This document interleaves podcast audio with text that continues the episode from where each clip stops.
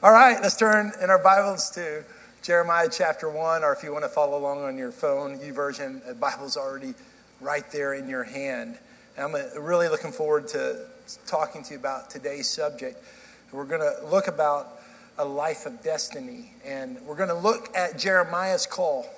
Jeremiah ministered about 650 years before Jesus, and he had a long ministry of 42 years.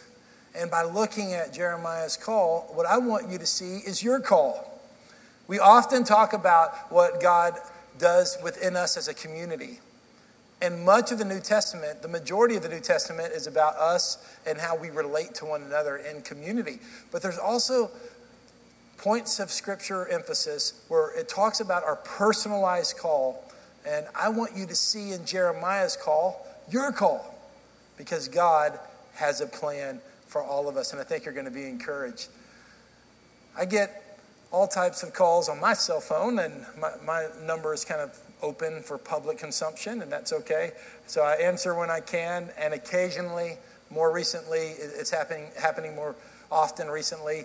Uh, telemarketers will use my cell phone. I don't know how this has started, but it has, and so I will get a call that goes something like this Congratulations, you have been picked for a free cruise to the Bahamas. And so what I do is I hang up and block the number. Never use it again. But it always feels odd to hear that because who would not want a free trip to the Bahamas, a free cruise, in fact? I mean, we would all enjoy that.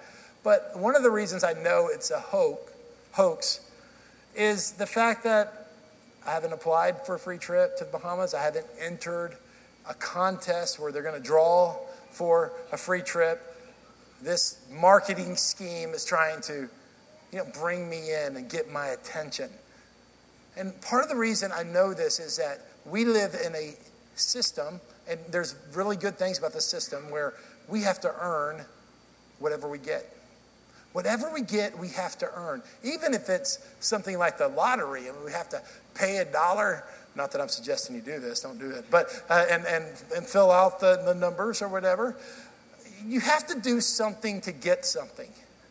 That, that's just the way our economy is based. That's really the way our life works. You have to do something to get something. And so it feels really odd when we receive something or achieve something that's not based off our merit, that just is given to us. Not only is it odd, it's rare. I mean, it never really happens. But when we look at the call of Jeremiah, you're going to see that Jeremiah was called before he did anything. He didn't earn his call, he didn't qualify himself for his call, he didn't reach a certain level of potential and then receive a call. He was called before he even existed. Jeremiah chapter 1, starting with verse 4. That's what the scripture says. The word of the Lord came to me I chose you before I formed you in the womb. I set you apart before you were born. I appointed you a prophet to the nations. This is remarkable for many reasons, but I want you to see here that Jeremiah didn't do anything. He was just picked, he was chosen. He didn't earn his call, his call was inherent. His call was innate, his call was given to him by God. A lot of you today need to hear this about your life because I know, I know that there's some people here that are discouraged about your present situation or your future hopes or your call. I know that because I've been discouraged about that in my life too. I don't think any of us has ever accomplished anything in life without having a season, a day, a night, whatever it is, where we weren't a little bit discouraged. And the Word of God wants to encourage you today. The story of Jeremiah is going to encourage you today. The first thing I want you to see, and you can write this down if you're taking notes, is I want us to look at the call. You and I are called of God before we earned that call. It was given to us before we were even born. There's a destiny on our lives. Satan, who is the accuser of the brothers and sisters of Christ, he wants to cause you to doubt your calling. And I know that sometimes we make some bad choices that make us doubt our calling. But God is greater than even our bad choices. And God redeems our bad choices. And I know this. I know that the enemy wants to attack the essence of who you are and who you are and who God's made you and what your calling is. And he wants you to forget this fact that you didn't, your call didn't develop as time went along. There's an element where we can say that is true, but the choice of God didn't develop as you went. It started before you even existed. There's a destiny. God predestined you, and God has a great plan for your life. So the question is what have you been chosen for? What have you been chosen for? If God has chosen you, what is it for? And, and there's a variety of different possibilities, just like there's a variety of different people here. Sometimes we find our chosenness through our occupation. And we're like, what I do really makes a difference in people's lives. I know we have a lot of teachers, and there's no doubt a teacher makes a huge difference in someone's life. Those of you who are nurses and doctors, you know you're making a difference. The truth is, we all make a difference. Even when we're doing what would be considered service industry jobs, we're maybe waiting on tables or we're, we're you know, cleaning facilities and part of the custodian staff, or we're helping people in banking. These are things, these are ways we serve people. I want you to know that every one of those occupations can make a difference. It's not about the status of what you do, it's about the love that you put into what you do. So, all of our occupations make a difference, but some of you, it's really easy to connect your destiny to your occupation. You can just feel like, hey, I was born to do this. I was born to coach, or I was, I was born to be in architecture and design buildings, or I, I just, when I go to work, I just feel alive, and, and that's a gift. And so I want to congratulate you on that because it's not the case for everyone. And don't take that for granted. And, and I hope you enjoy that. The truth is this, is some of us, and a lot of us, uh, work is very functional. And it's okay that, that we remember that sometimes we just go to work because we need resources and we need money and we need food and we need somewhere to live. I don't think we need to be insecure and think, oh, I don't have this amazing, fantastic job that makes me jump out of bed and somehow I don't have a call in my life. Don't think that way. Because whatever God's given you today is your provision and you don't have to just love your job like it's a perfect job right now. That may be part of your future. It may be part of what the Lord is teaching you today. No matter what you do, there's a chance to love somebody, there's a chance to show Christ. So, yes, our occupation may be part of our call, but it, it may not be directly. Maybe it's part of what you do through churches like this as you volunteer, as you are part of the worship team, as you are part of the nursery staff. Now, I want to tell those of you who volunteer in the nursery please know this that you do not just take care of kids, you minister to kids. And when a baby comes and feels safe and feels loved and is in the presence of the Holy Spirit by caring nursery workers, that is a ministry and that is a calling. That is a calling. And our nursery workers have a calling on their life even though sometimes it feels functionary, it feels like a function of what you're doing, it's a calling. And I'm amazed at all the volunteer work that happens around here. We only have three full time staff in this church. And then we have several part time staff that do amazing work. This place would not happen if people didn't volunteer. As I left a funeral yesterday, I had volunteers who were here cleaning the church. And all through this morning, we have volunteers that are teaching children, that are doing all of the things that are necessary so that we could come and experience Jesus together. And when, when you build a local church, that's a great calling. Whatever you do to build a local church, that's a great call because the local church is what God is using to change the world. The local church is the most stabilizing force that we have in community. We can't trust government. We can't trust systems of education. We can't trust uh, the cultural crutches that used to bind us together. We trust the Word of God proclaimed by the church of God. And when you volunteer your time and when you just give your heart to the church, you're doing a great thing. When you participate in the church, you're doing a great thing. Don't underestimate the power of participation. You know, the different small groups we have and Bible studies and services would not really work if no one came. so we need participation. And this is part of your call. I really believe you're called to be part of a local church. You're called to be part of the kingdom of God. You are builders. You're not consumers. You're not people that are just coming and you're just um, receiving uh, information and, and, receiving an experience and then moving along. You're builders. You're building the kingdom. You're building the church. You're building the purposes of God. And when we're long gone, listen, when all of us have died and moved on, the church will stand. The church has existed for the last 2,000 years, and the church will always be in every social situation, in every form of government, in every situation that the future uh, will face. The church will exist, and that is what we're building. We're building the kingdom of God, and this is important. Some of you, your life, your life right now, your calling has to do with a single person. You're caring for a child who needs extra help. You're caring for a parent, a senior citizen who's not able to function on their own.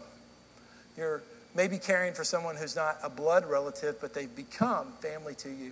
And I want you to hear today that your call is great. Your call is great.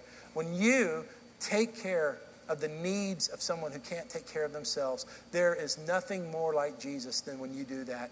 And your call is great. It's a powerful call. It's a significant call. And even though it's overlooked, it's overlooked. I honor you right now by what I'm telling you. I on the Lord honors you because there is nothing more like Jesus than we care when we care for people who cannot care for themselves. And I know that we have caregivers, some that I know, some that I don't know. The point is this you were designed, created, predestined, chosen to make a difference in someone's life. You are a difference maker. Your relationships, your interaction with people, uh, the, the times that you are connected with other people, whatever form that is, you're designed by God, predestined, chosen by God to share His love through your personality and through the methods that He has given you. Every single one of you. Psalms 139, starting with verse 13. It's a scripture we need to make sure that we reread on a regular basis to understand why life is important and we value life at all levels, from the embryo to even those who are um, in prison. All life is valuable. Psalms 139, verse 13. For it was you who created my inward parts. You knit me together in my mother's womb. I will praise you because I have been remarkably and wonderfully made. Your works are wonderful. And I know this very well. My bones were not hidden from you when I was made in secret, when I was formed in the depths of the earth. Your eyes saw me when I was formless. Look, let's, look at this part in the scripture, verse 16. All my days were written in your book and planned before a single one of them began. Isn't that a remarkable statement? That God knew what would be happening in your life today, He planned these days out. He is forming Christ in you, He's forming your character, He is forming the plan of God. The plan of God is unfolding in your life. I don't care what the circumstance is, because I know that today it's just logical that some of you are up, some of you are down. All right, you know, the church is like a carousel. We're going like this, different people all over the room. Some are up, some are down. That's called life. That's called life. The Lord knows these things. He knows where you are. He knows your circumstance. And here's what the scripture just told us. He doesn't just know your circumstances because he's all knowing uh, about the present. He knew your circumstances before the circumstances even came. Now, how can I explain all of that? I can't. I just know God is powerful, big, sovereign, and that's why we worship Him. That's why we worship Him, because He's incredible. Satan wants to attack your significance you, may say, well, what, what am I called to do? I don't know. I don't know what I'm called to do. Satan's trying to attack my, my significance, and, and I'm not sure about my career. I'm not sure about my relational situation. I'm not even sure about my geographical location. We get all bogged down in all these circumstantial things. Where should I be? Who should I be with? What should I be doing? And then we forget the most important thing God's called you to love the people closest to you and love the people around you. When you don't know what to do, just be Jesus to somebody. When you don't know what to do, just share the heart of Jesus with the person closest to you, and then even to the people you interact with that you may never know their name, a short interaction with them. You can share Jesus with them, and Jesus can move through you. So here it is. It's a lot easier for us to believe bad stuff than good stuff. In fact, if I told you, you guys are lazy, you guys are undisciplined, you guys just need to get together, it was, yeah, yeah, man, what a tough preacher. He's guiding us today. But when I say, you guys are called, and there's nothing you can do about it, you didn't earn it, this happened before the beginning of time. When I tell you that, it's a little harder to believe that. It's a little harder to believe that for whatever reason. But you're called. And then you know what happens after we're called? Here's the second word we're going to focus on from this story. We resist. There's a resistance to the call. We become resistant. Going back to today's text, Jeremiah chapter 1, verse 6. What did Jeremiah say after God reminded him of this amazing call from birth? He protested. I protested. Said, Oh no, Lord God, look, I don't know how to speak since I am only a youth. There's all types of reasons we resist the call of God. There, there is various as the diversity in this crowd the diversity of stories that we have.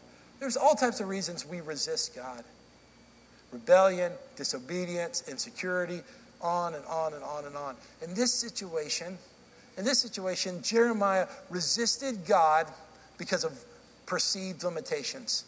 He said, I'm too young. So, what is it for you? Why are you resisting God's call?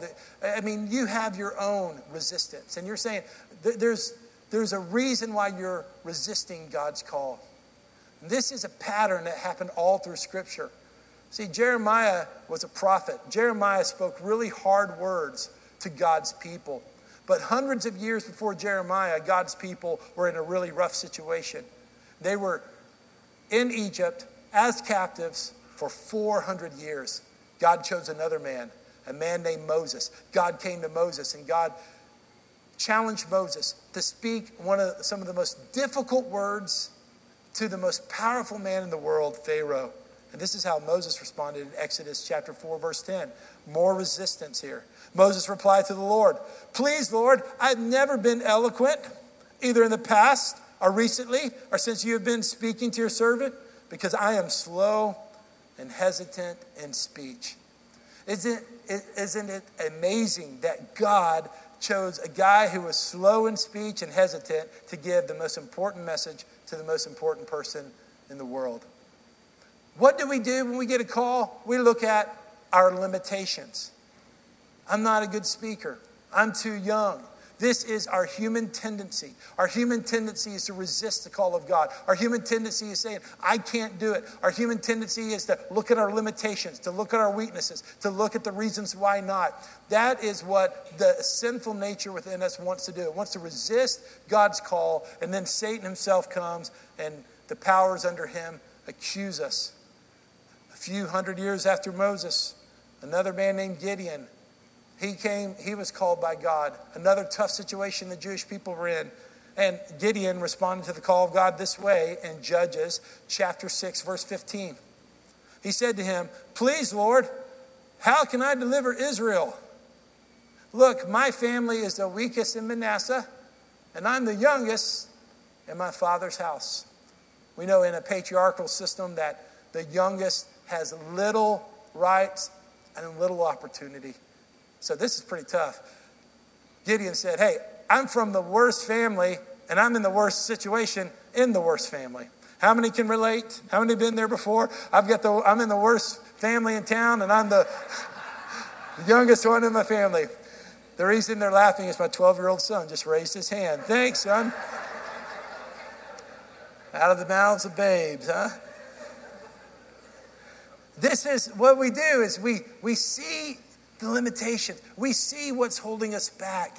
We see what's keeping us from God's call. And I know today that some of you are in that situation that you're just resistant to the call of God. You're just resistant to what God's called you to do. And for whatever reason, men, we have a real problem with this. We, we have a real problem with resisting God's call. And I say this with honor and respect to our sisters here. Our sisters have a um, just generalizing, of course, um, have a quicker first step to God. They just do. We have several women's Bible studies. The one Beth was leading had almost 40 ladies there Monday. Ladies, they're excited about the Bible. They're excited about, you know, getting into God's Word, volunteering, sacrificing. Guys, we get excited about sitting. That's what we get excited about. Just doing nothing. Now, all the women, they're going to have cricks in their neck because I see all the women going like this. You know, they're like, oh, praise God, the anointing's coming on Aaron today. Praise God. I know that I'm generalizing quite a bit and understand that. But I just want to call us men, come on, let's lead, guys. Let's participate.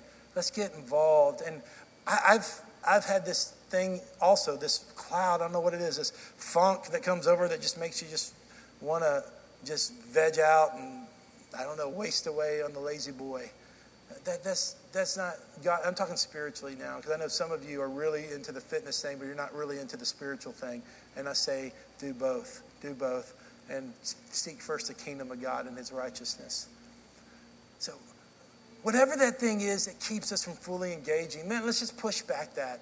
And I say whatever that thing is because it's different for everyone. Every excuse has a different name, but they're all the same thing. They're an impediment towards the will of God. They're, they're a blockage to the purpose of God. And, and and guys, when we when we lead, when we step in, when we participate, when we get involved, I mean, there's so much life that happens. You just feel the family. You just feel the family rise with the dad. You feel the spouse come up with the father. So I'm just saying, we can do it, guys. We can do it. And I, I want you to know too that ladies, if you, if, you, if you have a man in your life who, who's not the leader you wish, don't let that hold you back from being everything God wants you to be. I was telling Beth, um, I think this morning or last night for sure, there, there's a, a lady in our church. She, she's in our first service that is most excellent, most excellent in her, her walk with God, with the wisdom that she walks in, with the wisdom that she shares to Beth and me. And she's retired. And as of this day, her husband's never been in this church one time that I know of for a service. And she hasn't let that keep her from rising to the place God wants her to be. So, so no excuses, ladies, either. Some of the ladies, sometimes we picked up this attitude, ladies, where we're like, I'm just waiting for my man to get it together, and until he does, I'm just going to. No, just go for Jesus. Go for Jesus either way. I'm so glad we don't video these services. because I don't know. What, I don't want to know what that just looked like. Let's just go for. Let's just, just go for Jesus either way. Either way, we're going for Him because of who He's made us. So, you get the call and you push back, you push past the resistance. And then we can end the sermon here, right? Because everything's perfect from this point forward, right? Yeah, no, it didn't work out that way. Then, through the call of Jeremiah, we see the need to be resilient. Write that down. The need to be resilient. Back to chapter 1, our main text, verse 7. Then the Lord said to me, Do not say I'm only a youth. Don't limit yourself. For you will go to everyone I send you to and speak whatever I tell you. Do not be afraid of anyone. I love this phrase here. For I will be with you to deliver you. This is the Lord's declaration. Do you know what makes us resilient? Do you know what makes us overcome tough circumstances? Do you know what helps us get through difficult seasons? Do you know what helps us stand back up after life has just slapped us in the face and knocked us on the ground? the presence of God. That's what it does. That's where our resilience comes from as God's people. I know there's all types of inspiring stories and literature in the movies we watch. You're going to watch the Olympics this afternoon, and they have these amazing documentary stories before you watch the race, of the great things our Olympic athletes overcome. And those things help and are good, and God uses them. But ultimately, for the spiritual fruit that we want to have, we have to have the presence of God. That is a promise we have no matter what circumstance. We have a God who will not give up on us, a God who will not forsake us, a God who promised, I will never leave you nor forsake you, even to the ends of the earth. His presence is with us into the place of uncertainty. Our God is with us no matter what circumstance we face. And so, like Jeremiah, we can receive the call, push through the resistance because we know whatever the circumstance is, whatever difficult task God's called us to do, whatever thing God calls us to do that we don't think we can accomplish, whatever limit we have to push past, the presence of God will be with us, and that is what makes the difference. Do you want to see this trend continue? Let's relook at the story of Moses. Back to Exodus 4. We read this earlier. Moses replied to the Lord, Lord, I've never been eloquent in the past or recently since you have been speaking to your servant because I'm slow and hesitant in speech. Look at verse 11. Yahweh said to him, Who made the human mouth? Who makes him mute or deaf, seeing or blind? Is it not I, Yahweh? Look at verse 12. Now go, I will help you speak. Look at verse 12 there. I will help you speak and I will teach you what to say. Isn't that just wonderful to see in verse 12? God said, I'm going to help you and I'm going to teach you. You don't know what to do. You don't know where to go. You don't know what to say. You don't know how to, how to um, deal with the situation. The Holy Spirit, the God Himself, the Lord Himself, who his name is Yahweh, says, I will help you and I will teach you. He's a very present help in time of trouble. God is our helper, God is our strength. He's the one that helps us face circumstances. Some of you are facing circumstances that are overwhelming. Some of them are short term. They're like a short term circumstance. You're like, I don't know how I'm going to get through the next few weeks or the next few months. Some of you are facing circumstances that are long term, that there is no end in the seeable future. Whatever the case is, your God's not going to leave you, even when others give up on you, even when others abandon you, even when others don't have the mental fortitude to help you. You know, sometimes we face circumstances in life. This can be really disappointing to us that people we love who were with us before just can't go to that new place. They just can't go to us to that new trial. And it's not necessarily because always that they're abandoning you specifically. It's just sometimes people's heart can't handle a circumstance. And this is when we have our God our God, there's no circumstance you face that He will not get you through, and He will give you that resilience. Let's look at the trend again in Gideon's life. You remember we read this before. Gideon said to him, Please, Lord, how can I deliver? How, how can I deliver Israel? Look, my family's the weakest in Manasseh. I'm the youngest in my father's house. Lincoln, you relate to this, don't you? This is what they said in verse 16. But I will be with you, the Lord says. I will look at verse 16 there. I will be with you. The Lord says that to you. And, and, it may not be in the screen, but it's in your Bible, right? Your Bible's better than the screen anyway, right? Because the, the, the screen makes mistakes, the Bible doesn't make a mistake. The Lord says, I will be with you. So here was Jeremiah. Jeremiah gets the call. And, and, there's a character of God that has been revealed through stories like Moses and Gideon that God's going to be with you. God's going to be with you no matter what the circumstance. So everything seems perfect. Gideon gets the call, he knows the word, he pushes through his limitation, and he goes and delivers the word of the Lord. Guess what happens next? Jeremiah, this is. You know what happens next for Jeremiah? He gets beat up. That's what happens. He gives the word of the Lord and he gets beat up. Go to chapter 20. This is in your notes. I have to write this down. Jeremiah chapter 20, verse 1 through 4. It says, Pashur the priest, the son of Immer, and the chief officials in the temple of the Lord heard Jeremiah prophesying these things. So Jeremiah is doing what God called him to do. And so the prophet was beaten and he put him in stocks in the Lord's temple. This guy was beat up put in stocks by the people of God in the Lord's temple. Later on, write the scripture down. We don't have time to look at it this morning. Jeremiah 37, chapter 37, verse 15 and 16 gives another example of that. And, and you can just throw it up real quick. The officials were angry at Jeremiah. They beat him and placed him in jail. So, what am I trying to say here is sometimes when we do the right thing we speak the word of the Lord, there are seasons when we get beat up by other people, sometimes people who claim to know God. Sometimes we can feel like we're in prison right here in the house of the Lord. I say this not to give you some sense of dread, like, oh no, I'm going to follow God's call, and in the future, that means bad things are guaranteed to happen to me. That's not the point I'm trying to make. I'm trying to make this if you are going through some temporary troubled times, where you feel like you've been beaten up, when you feel like you've been in prison, that doesn't necessarily mean you're out of God's will or you've done anything wrong. You may be right in God's will, and the circumstances, that's where God needs you right now. And it's, it's going to be okay. The Lord wants you to know this today. It is going to be okay. Because here's the last point I want to make today. is I want to make the last place that Jeremiah went to was a place where he was productive. Jeremiah, back to today's text, chapter 1, verse 9. Then the Lord reached out his hand, touched my mouth, and told me, I have now filled your mouth with my words. See, I have appointed you today over nations and kingdoms. And this is what he did to uproot and tear down, to destroy and demolish. And then look at this last part to build and to plant.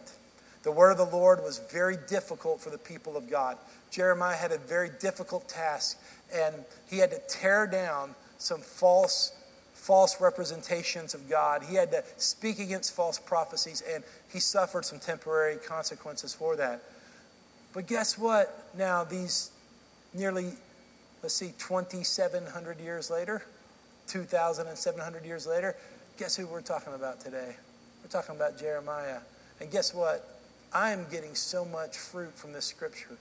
I'm gaining so much courage from this story that he is building, God is building me up through the story of Jeremiah. And that's what He's going to do through your story, too. Your story is going to build, build, and plant. You're going to plant the right things, and you're going to see God's going to use your story to build up His kingdom, to build up His purposes, because that's the type of God that we serve.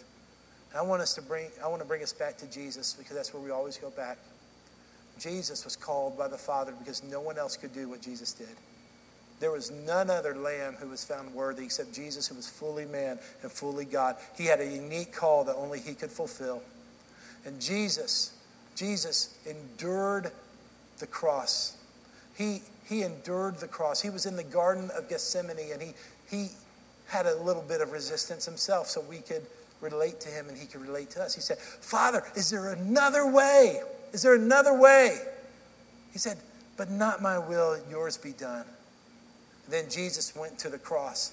He endured the shame of the cross, which was much more damaging than the physical pain. He endured the shame of the cross for you and me. And then Jesus was placed in a tomb. But on the third day, he rose again. Talk about productive. Heroes again with some keys. These are the keys over death Hades, the grave, meaning death no longer got the final word. That Hades is that place of uncertainty, that place we don't know about, that place that, of fear. And Jesus has the keys to those, and we don't have to go there any longer. We don't have to go to the place of uncertainty because He is alive with resurrection power. He is ultimately the productive one, the one who is redeeming the world, and He starts by redeeming you and me. And that's the type of God we serve. That's why we can pray along with the Apostle Paul in Ephesians chapter 3. We can pray these words Now to him who is able to do above and beyond all that we ask or think according to the power that works within you. To him be glory in the church and in Christ Jesus to all generations forever and ever. Amen. Let's stand together in the attitude of prayer. I want to I want to minister to you a little bit before before we dismiss. You've been so attentive today. Now this is the time that the Holy Spirit's going to just going to come and He's just going to cause the Word to be life to us. I know that there's some of you need to be at places, and I respect your schedule. But but if you're able to stay these last few minutes, this is a time when God wants to come and begin to just move these last five or ten minutes that we have. I respect those of you have to go, but but but we're we're here to to allow the Holy Spirit just begin to move in this place. This is what I really sense in my heart. This is just kind of came over me in the first service, um, and and I believe it's for this service too. Um, I believe that the enemy is attacking the call of God on our life. He's attacking that call of God, that personal call of God on our life, and it is manifested many times in discouragement. We, we are discouraged people. Many, many of us here are discouraged today. And I believe the Lord wants you to hear this. And this is practical advice. This isn't like some deep kind of word from the Lord necessarily. It's just practical advice is that that every person gets a little bit discouraged, okay? Every person gets a little bit discouraged. And and when you have feelings of discouragement, that you don't need to despair. We don't need to give too much power to our discouragement because, see, the human emotion, like we're down and then we're up again, then we're down and we're up again. That, that's just the way human beings are. We, we know that even from, from biology, the way our brain is, is hooked, and from, from the, the good things we can learn from psychology, how, how, how our, our, our, our personality and psyche is in our mind. So, so we're kind of, we're up and we're down, we're up and we're down, but there's a center place there's a center place, and that place is Jesus. It's the cross. It's, a, it's our faith. It's our foundation. And, and so when we're feeling a little discouraged, and when we're down, and when we're even in seasons of discouragement, we should not give too much power to that discouragement. We should not do so. And I want to encourage you in that. I mean, yesterday I had a, had a really active day yesterday. And I, I had a ministry appointment at someone's home, and then I did a, a really difficult funeral that was challenging. And, and, and I just had this cloud over me. I just had this kind of funk kind of thing. You've been there before. Just was just down a little bit. I didn't really even tell Beth about it. I just worked it out. I just kept working it through. I just kept working it through. I didn't despair and say, "Oh God, oh Lord, have you abandoned me? Oh God, I lost my calling. Oh God, I don't have these joyful feelings today. Is something wrong with me?" I just knew that it was going to get better. It was going to get better, and it did. The day improved. I'm feeling pretty good right now. I'm feeling real good right now. Uh, but Jesus is the center. We don't ride these waves. We, we stay centered on Him. We stay focused on Him. We stay centered on who He is. And some of us, we're giving too much life to our discouragement. It's like we're, like we're letting our discouragement take, it's like we just feel a little bit of discouragement go our way and, and, and we just give in like to despair. And, and here's what I just want you to know today that if you're just feeling discouraged today or later on in the week, that it will pass. You will get through it. You will get through. We've had a lot of rain this this summer. It's been inconvenient at times, but when when a summer or spring rain comes, not a big storm that just blows everything mm-hmm. over, but just a nice rain. You know, it's inconvenient and it's messy and it kind of messes up the plans. But after the rain, it's some of the most beautiful times we have. The flowers are alive and the birds are singing again and the air smells fresh and better. And, and I want that to be a metaphor for you that even if things are messy right now and rainy and even dark, just hang in there. Hang in there with God. Hang in there with your relationship with Him. It's just going to get better. It's going to get better. I know it. Why do I know it? Because I know God's character. I know who He is. I see it in the life of Moses and Gideon, and I see it in the life of Jeremiah, and I see it in the life of Jesus, and I see it in the life of Paul and Peter, and I see it in the life of Aaron and Beth and you. That's who our God is. So we're going to turn to Him. Let's turn to the Lord now. Let's turn to the Lord and who He is.